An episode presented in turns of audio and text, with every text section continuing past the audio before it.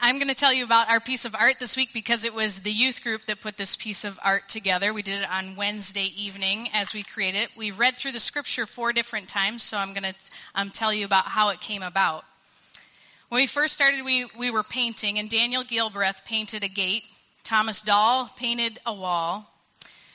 Parker Abrell painted a house. Brian Casper painted a peace sign. Mindy Radicky painted a man knocking on a door. And Grace Johnson painted the ADT sign representing God's protection over us. Modern day.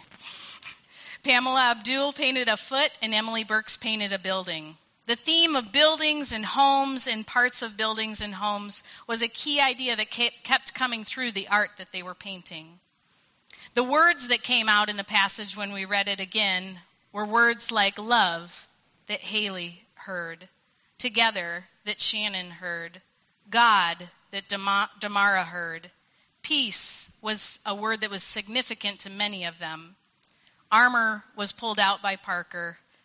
The words rejoice, prosper, up, feet, building, Jerusalem, heaven, worship, and fellowship were all words that came up for the youth on Wednesday night. At the last part, we actually pulled out pictures of out of the magazine to finish our piece of art. And Lauren Abril cut out a picture that represented celebrating. Christina Swanson picked a picture of a church. Sam Johnson cut out a picture of an ice cream bar to remind us that it's the outer coating that keeps the goodness inside. A few more artists were Nate Luckman, Nate Dahl, Matt Dykstra, our new friend Anna, who came for the first time on Wednesday night. And when it was all put together, I realized that feet were represented on here 5 different times in all 3 ways: when we painted, when we had words, and when we had pictures from magazines.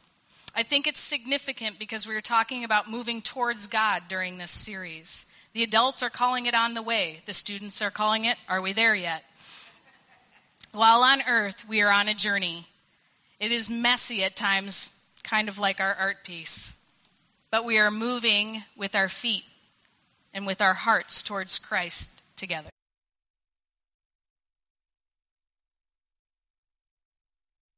You'll see that Psalm 121 joins Psalm 120 over there on the wall. The walls will eventually fill up over the 15 weeks, and we will add each one there. I'm sorry I didn't get it was my job to get a photo of that, so it was on the screen. So I will try to remember to do that each week. So just want to invite you to come up afterwards, take a closer look at what the kids have done this week. So thanks. An invitation. We just sang a song that was kind of an invitation. I believe this is Jesus, come and see. It's an invitation song. And really, the psalm that we look at today is also an invitation psalm. It says, I rejoice with those who said to me, let us go to the house of the Lord. I rejoice when somebody said, hey, come on, let's go. Let's get in. Let's get up there. Let's travel, as the kids had picked up in the imagery of that psalm as well. Let's put our feet to the ground and move towards a place of worship.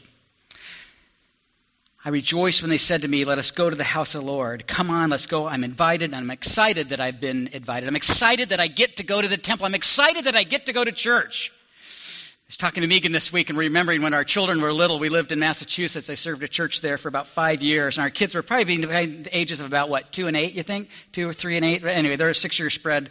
And we drove a full-size van in those days, and Megan had loaded the kids up. It was a weekday, and they were headed out, and I was at my office, and they said, where are we going, Mom? And she said, we're going to the church. And what did they say?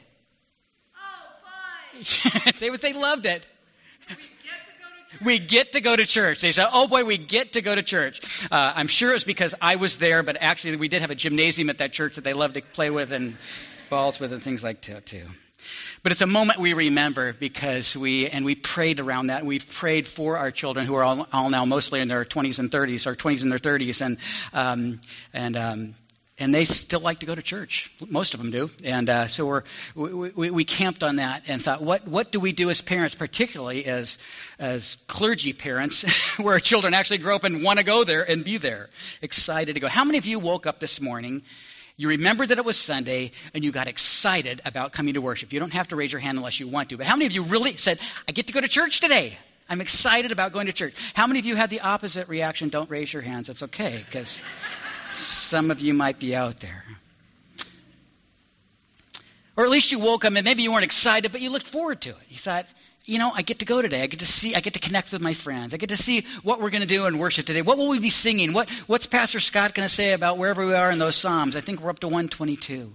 Who do I get to connect with? Who do I hopefully have a conversation with? Maybe I've been a little bit lonely this week, felt a little bit disconnected, or haven't been able to be here for several weeks because of travel and other commitments. I'm kind of looking forward to reconnecting and seeing friends. We look forward to it. There's reasons why and reasons why not for getting excited about coming to church. And think about it, it's largely, and I'll say largely, a voluntary thing. A few of you were coerced, and I won't ask you to raise your hands either.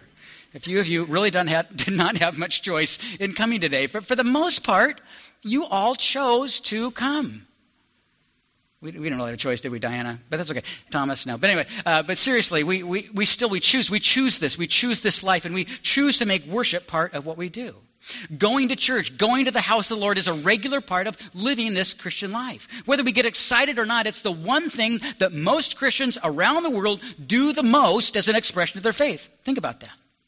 It's the one thing that most Christians do most of the time around the world as an expression of our faith and walking in our faith. Sunday worship, or in a few situations, Saturday worship. We are made to worship. We are called into the body of Christ. We are called into the body of Christ not just to be an organization, but to be people of worship. And so we are here, excited or not. I was glad when they said to me, let's go up to the house of the Lord. It's all connected to this Old Testament worship that we read about in the Psalm. This worship of God at the temple in Jerusalem. This was the place where the Jewish pilgrims went up at least these 3 times a year that we're recognizing as we look at these Psalms of Ascent. There was 3 festivals in which those in Jerusalem or those in Israel were required to go up, those who were able to go to those festivals. They were excited about going up. It was a time to see their friends. It was a time to worship God. It was a time to go to that temple, that place where they knew that God lived. And we believe that these 15 Psalms were what they sang as they headed to Jerusalem, as they headed to the temple, as they headed to worship.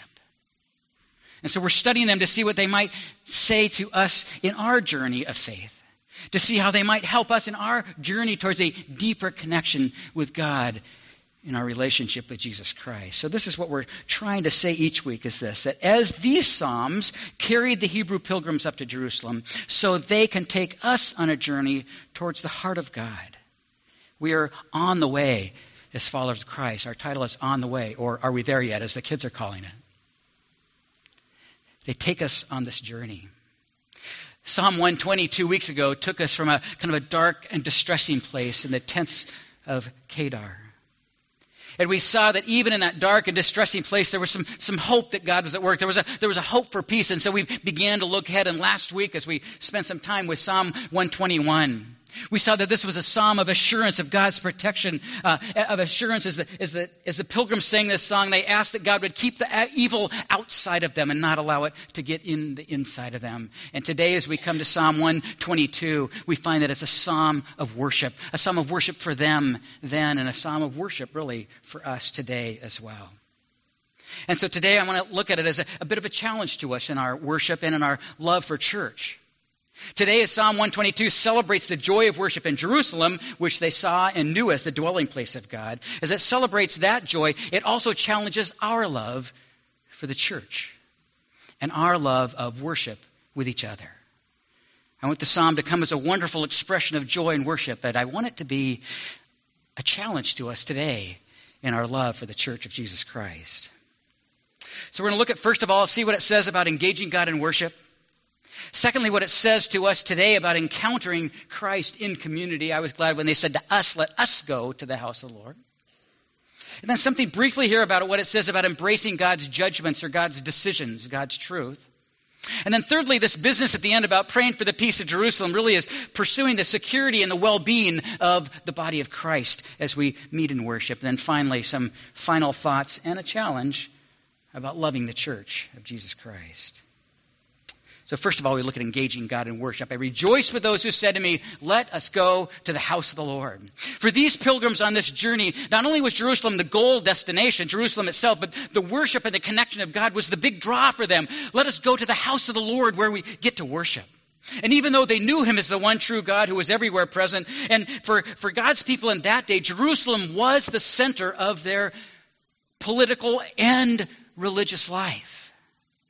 Jerusalem was the place to go to be connected with other believers. It was the place to go to be connected with the heart of their faith. Every true Jew longed to be in Jerusalem. I rejoiced when they said, we get to go to Jerusalem. They knew that God was everywhere, but they knew that he was especially present to his people in the temple. Because Jerusalem and the temple itself and the Holy of Holies is where God dwells.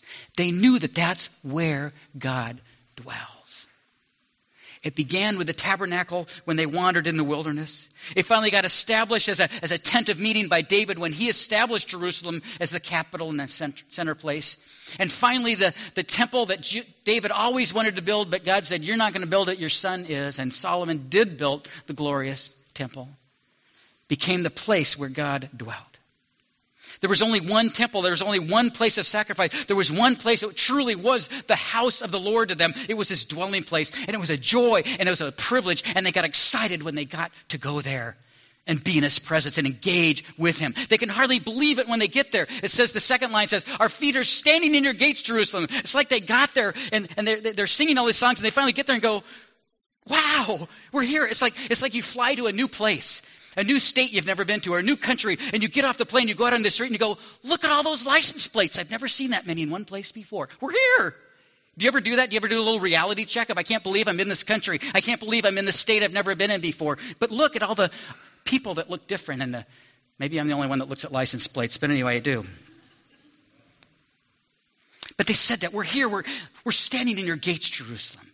We're where God dwells. Is the Christian church the same thing?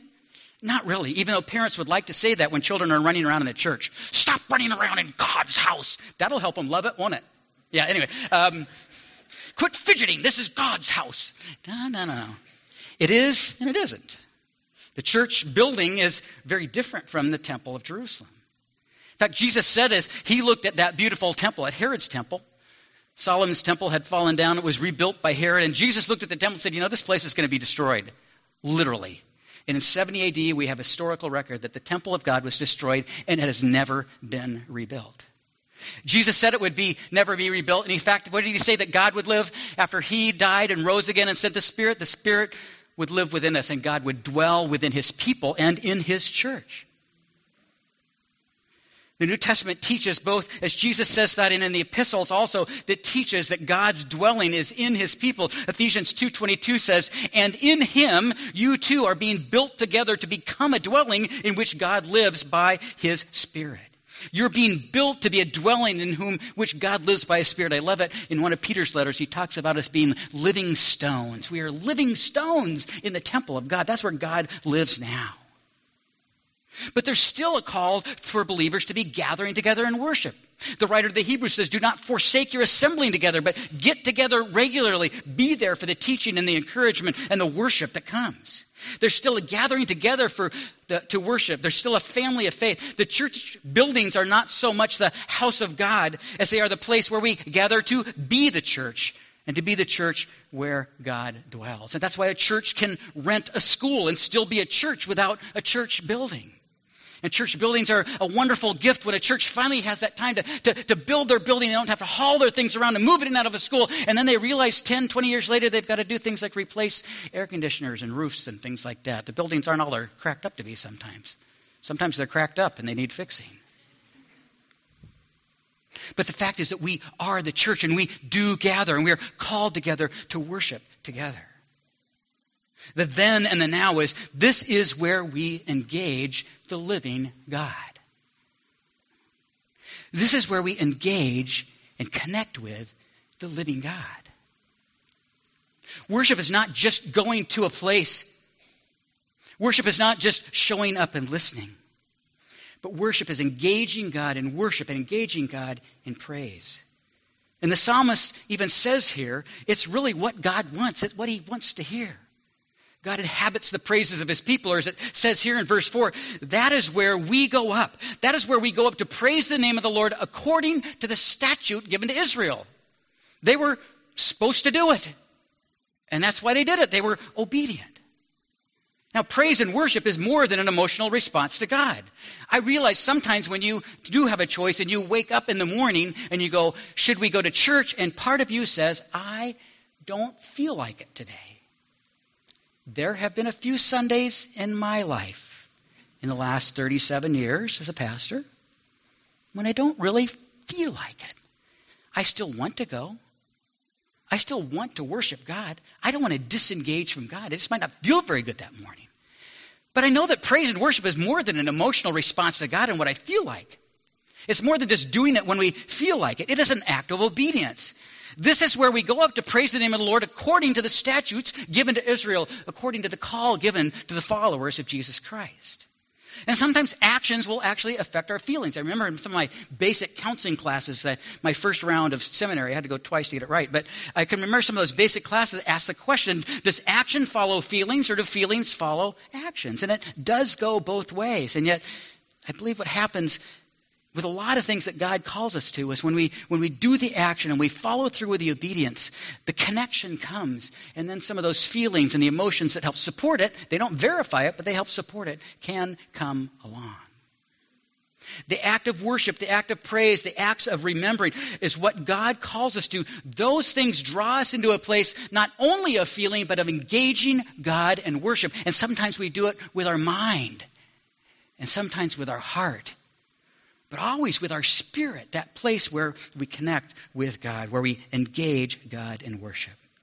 That's a term that we use around here. We've done some survey work over the last few years, and one of the things that we look at is a list of 10 things we call 10 healthy missional markers of a church. And there's things in there about our engagement with mission. There's things about our organizational structures, about our prayer life, our building of community. But one of them that we have really attached to about worship and the questions we've had about worship and some of the decisions we've made about it is engaging God in worship. Are we engaging God in worship? Not just do we like it, not like it, but are we engaging God? And so it's built its way into our vision for worship. And it's always been part of our worship. But some recent survey work that we've done shows that it's on the rise. Things that we hear, things that we've read as we've surveyed and chatted with some of you say, it's that sense of engaging God in worship is on the rise. People want to come to church. People are even excited about coming. We can even say with the psalmist there, I rejoiced when they said to me, let us go to the house of the Lord. Now there's a couple key words here as we move forward. The words are they and us. This is clearly corporate worship that the psalmist is talking about. This is not the kind of worship that's just Jesus and me out in nature. That can happen, but that's not what this is talking about. Or Jesus and me at home. Or Jesus and me and the television tuned to my favorite Christian TV station. Jesus and me and my monitor, why can't we do virtual church? We could, but there's something about the community that's here as well. And so we're not only engaging God in worship, there's something here that points us, secondly, here to encountering Christ in community. Encountering Christ in community. These Jewish pilgrims' new community, you can hear the shift from the individual. I rejoiced when they said to me, let us go to the house of the Lord. I love this. Let's see if we can work this out. So I found this. Okay, let's go to this next one. Our screen's dead back there, so I got to look up here. Okay, I, the individual, was glad, excited, and thrilled. When they being my godly friends, said to me, the individual, let us, me and they are the us, go to the house of the Lord. There's something communal going on here. It's a reminder that we were designed for corporate worship. We're strengthened and we're encouraged. We're built up when we worship together. And all this because the foundation for what we know and experience in Christ now is his body. Christ calls us into body. When we come to Christ, we are saved. He saves us, but he also places us in family. We're saved by Jesus Christ, and he says, now I want you to meet your brothers and sisters. And sometimes there's great joy in that. Sometimes they're like, them? But God places us in family. And we walk this journey of discipleship together. And God begins to break down some of those things and builds us together. No matter what it is, there are things that distinguish us. There's things that draw us together. It's a journey of discipleship together. That's why the kids are calling it, are we there yet? Instead of, am I there yet? And we are on our way. Journeying together. We worship with others. Also in the Psalm and in the New Testament church is a unity here that's going on. A unity in a diversity. All the tribes are praising God together. It says here, that is where the tribes go up, the tribes of the Lord, to praise the name of the Lord. We're excited about going to Jerusalem. We're standing in your gates. That is where the tribes go up, the tribes of the Lord, to praise the name of the Lord. Different tribes from different places. Different tribes with different ages, different tribes with different stages of life, different tribes with different stories about how they got there, tribes with different sorts of customs and how they do life and even how they travel. Different tribes with different preferences and different experiences. But when we come to worship, they are all focused on the one true God and offering Him praise. When they gather for to worship, they become one in the person of Jesus Christ, who has saved them and is at work in them and uniting them and filling them with the Holy Spirit. All these differences then become unified in worship of God. It happened in Jerusalem as the different tribes of Israel came together. Probably not perfectly. In fact, it wasn't perfect, but it happened. There was a unity of coming together. And then it becomes the vision of the New Testament. We see it happening in the establishment of churches in Acts and the epistles. I love Acts chapter 13, the very first missionary journey. As they send out Paul and Barnabas out on this missionary trip, it lists the people that had prayed. And as we look at the backgrounds of those words, we find there's great diversity in the nationality and ethnicity of the people that are sending them out. And then as we read as the establishment of the churches in Acts, and we begin to read some of the epistles that mostly that Paul wrote to these new churches, we find out that God did an amazing work of taking these very diverse people and making them one in Christ. We find out in some of these churches that rich and poor are sitting side by side. Slave and free, that just rolls off the tongue now, but in those days that was a big deal. That a slave actually could come and sit next to a freed person in worship together and be one in Jesus Christ.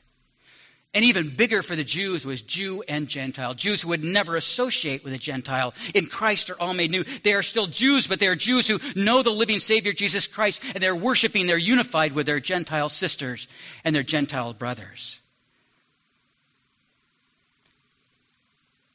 Rich and poor, slave and free, Jew and Gentile, black and white, men and women.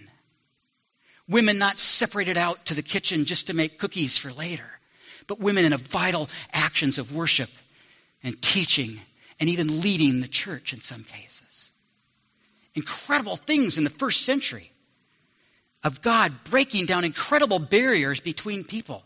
The rest of chapter 2 of Ephesians, I just quoted that one verse, talks about the walls that are broken down between people in Jesus Christ. Unfortunately, over the last several centuries since then, the church has done everything it can to rebuild walls, and we've become very segregated ethnically, economically across the globe. But there's a fresh wind blowing in churches in the last decade or two. Some churches longer, some that were pioneer churches years ago, with a deep desire and encouragement among many for a church that better mirrors the diversity of the kingdom of God. A church that better mirrors what Revelation tells us heaven will look like. I love this verse from Revelation 4 or 7 that says this. And after this I looked, and there before me was a great multitude that no one could count, from every nation, tribe, people, and language, standing before the throne and before the Lamb. They were wearing white robes and were holding palm branches in their hand. Let me go back again. Every nation, tribe, people, and language. Speaking all different languages. As I said to Thomas this morning, even those letters with all those funny dots and circles over them in Swedish, right? Even Swedish. Standing before the throne, they were wearing whites and robes, and they were holding palm branches in their hand. That's verse 9. What did they do? Verse 10 answers what they did. They worshiped. Glory and honor and praise be unto you. They actually, I hate to tell you folks, but they repeated choruses. They did this. They kept praising God. And the vision for us is not, I don't mean to be silly about that, but it's a vision for us too. Not just a diversity to be celebrated, an ethnic and economic diversity to be celebrated in our midst, but within it, a unity in our commitment to Christ. Of doing the hard work of getting to know people that are different from me and uniting in our commitment to Christ. Of learning from each other, of listening to each other. A unity not to just say, isn't it great, but isn't it great to learn and to worship together and to learn some of the hard things together. A unity in our commitment to Christ and a unity in our mission.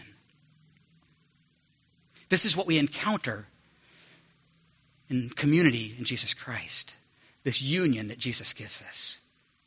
I rejoiced when they said to me, let us go and worship. This is where all the tribes from all the different places come and encounter God together. And this is where we come and encounter Christ together, wherever we're from and whatever we look like. There's also, thirdly, in this psalm, an embracing of God's decisions.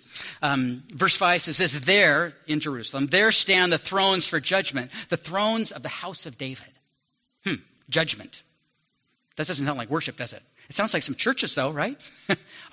See, it says we're supposed to be judgmental right there. That's where we stand. That's what we think. If we hear the word judgment, we think judgmental. It sounds like a courtroom. It sounds like something that unfortunately is true of certain churches that we have known. But it's not what it's talking about. It's talking about judgments in a positive way. The decisions of God, the right and just decisions of God are his judgments. The meaning and intent here is more of with the word of God. The meaning and intent here is God's judgment are his truth. The meaning of God's decisions are the decrees of God, what he has said to be true and that we know to be true. The things he has made judgments on, the things that he has decided and proclaimed as true, those are the truths that form us as people. They tell us who we are. We come to church and we get the big questions of life answered. What is my purpose? What am I doing here? Why did God create me? Those answers are in the judgments, the decrees, and the decisions of God. They're not always quick, speedy answers, but we know. And sometimes we live simply in that hope that this is where we get those questions answered. This is where we can figure out who we are, and we can learn who God is, and we can observe how he's working and see that he's real and know that he's real and experience that he's real as we embrace God's decisions together. So worship then is where we remember and believe. Remember and believe. That's why the Jews did these festivals. That's why they went to Jerusalem. That's why we go to church. We come and we remember the things that are true, and it reinforces our belief. Remember and believe.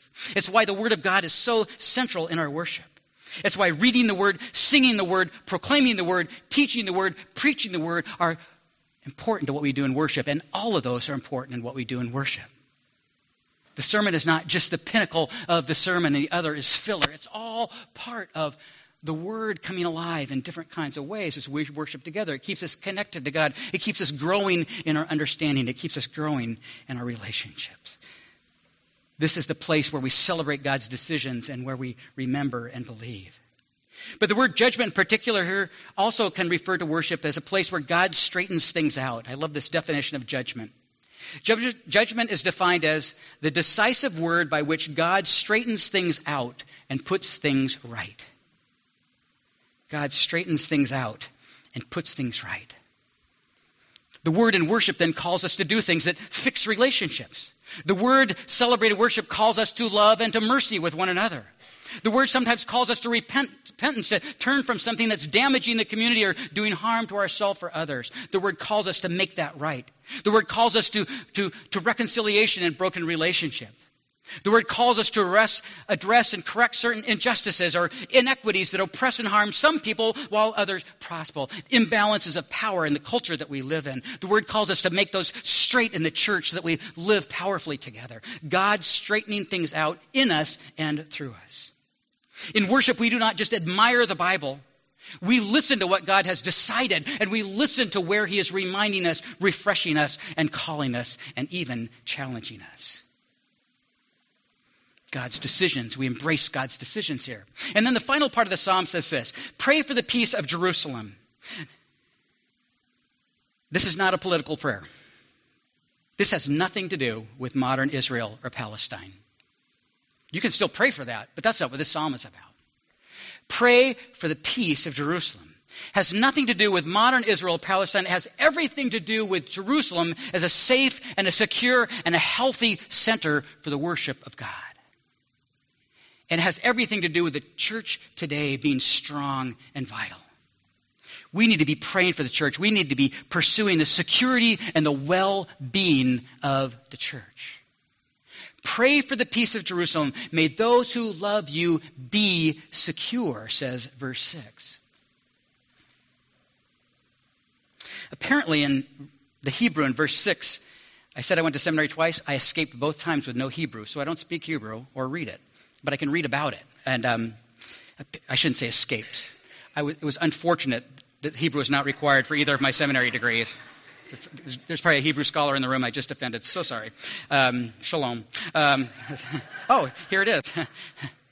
But apparently there's a word play going on here, and I love word plays, between the word for pray, the word for peace, and the word for security, and even the word Jerusalem, all interplay in their sounds. Jerusalem, the word for peace is shalom, Jerusalem. The word for security here is shalva, Jerushalva.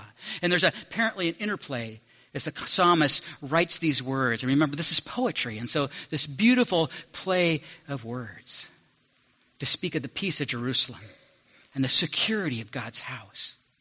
For us, it points to praying for our church. Our church and the church with the capital C. Praying for the church and praying for the peace of the church.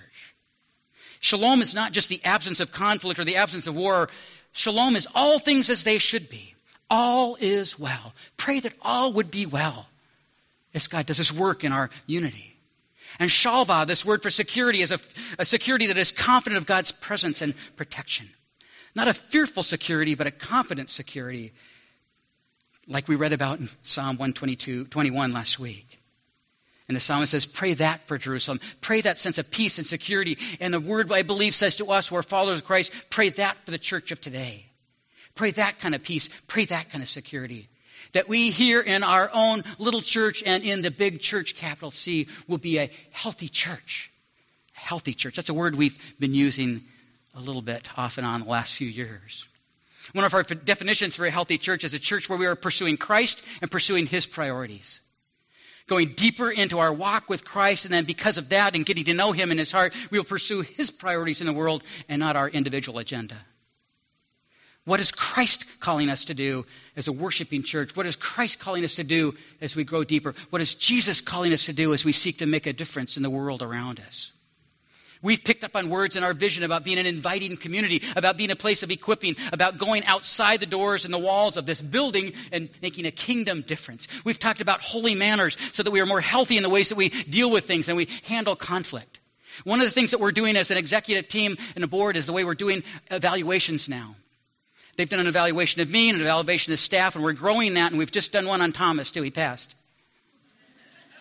But seriously, what we're doing is we're gathering written evaluations, and we're bringing those and compiling those and sharing them with each other rather than overhearing conversations in the parking lot or picking up cryptic signs on Facebook. We're going to be more healthy about how we do evaluations, and we give good, honest feedback that will help that person know what to work on and enhance their ministry. It's just one example of what we're trying to do to be a healthier church, to speak more directly, to be more honestly tied into Christ's priorities about what his church becomes and who we are. I see it happening. I hear it happening in other places as well. The conversations are beginning to change and get more encouraging and more positive. I'm excited about our church. I was excited to come today, not just because that was my opening illustration, but because I see where God is at work. This is a good church. It's always been a good church. We've gone through a few difficult things off and on over the years, but it's always been a good church, and it's always had a lot of health in a lot of places. We're getting better, though. We're getting better. Pursue.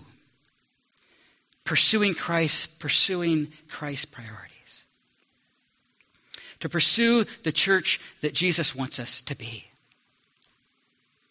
But it's back to that individual decision as well. It's back to the individual commitment. Like the psalmist said, for the sake of my family and friends, I will say, peace be with you.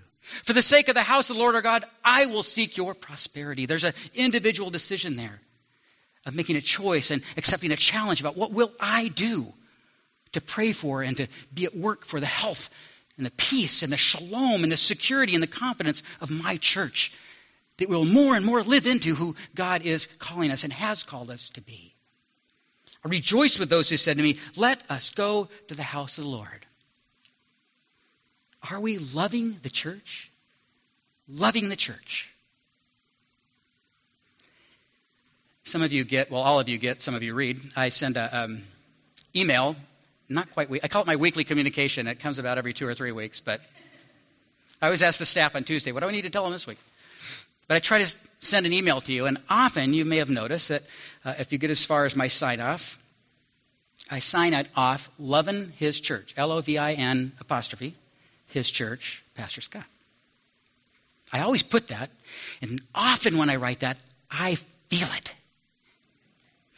And sometimes when I write it, I'm declaring it. Get the difference? Sometimes you look at a spouse and go, yes, I still love you. And you mean it. You're not feeling it. But love for a spouse and love for Christ, love for church is not all just this gushy emotional feeling, is it? There's days of challenge. There's days of stress in any relationship. We're not always rejoicing in each other. But we always believe it and we declare it. I always mean it when I sign off love in his church.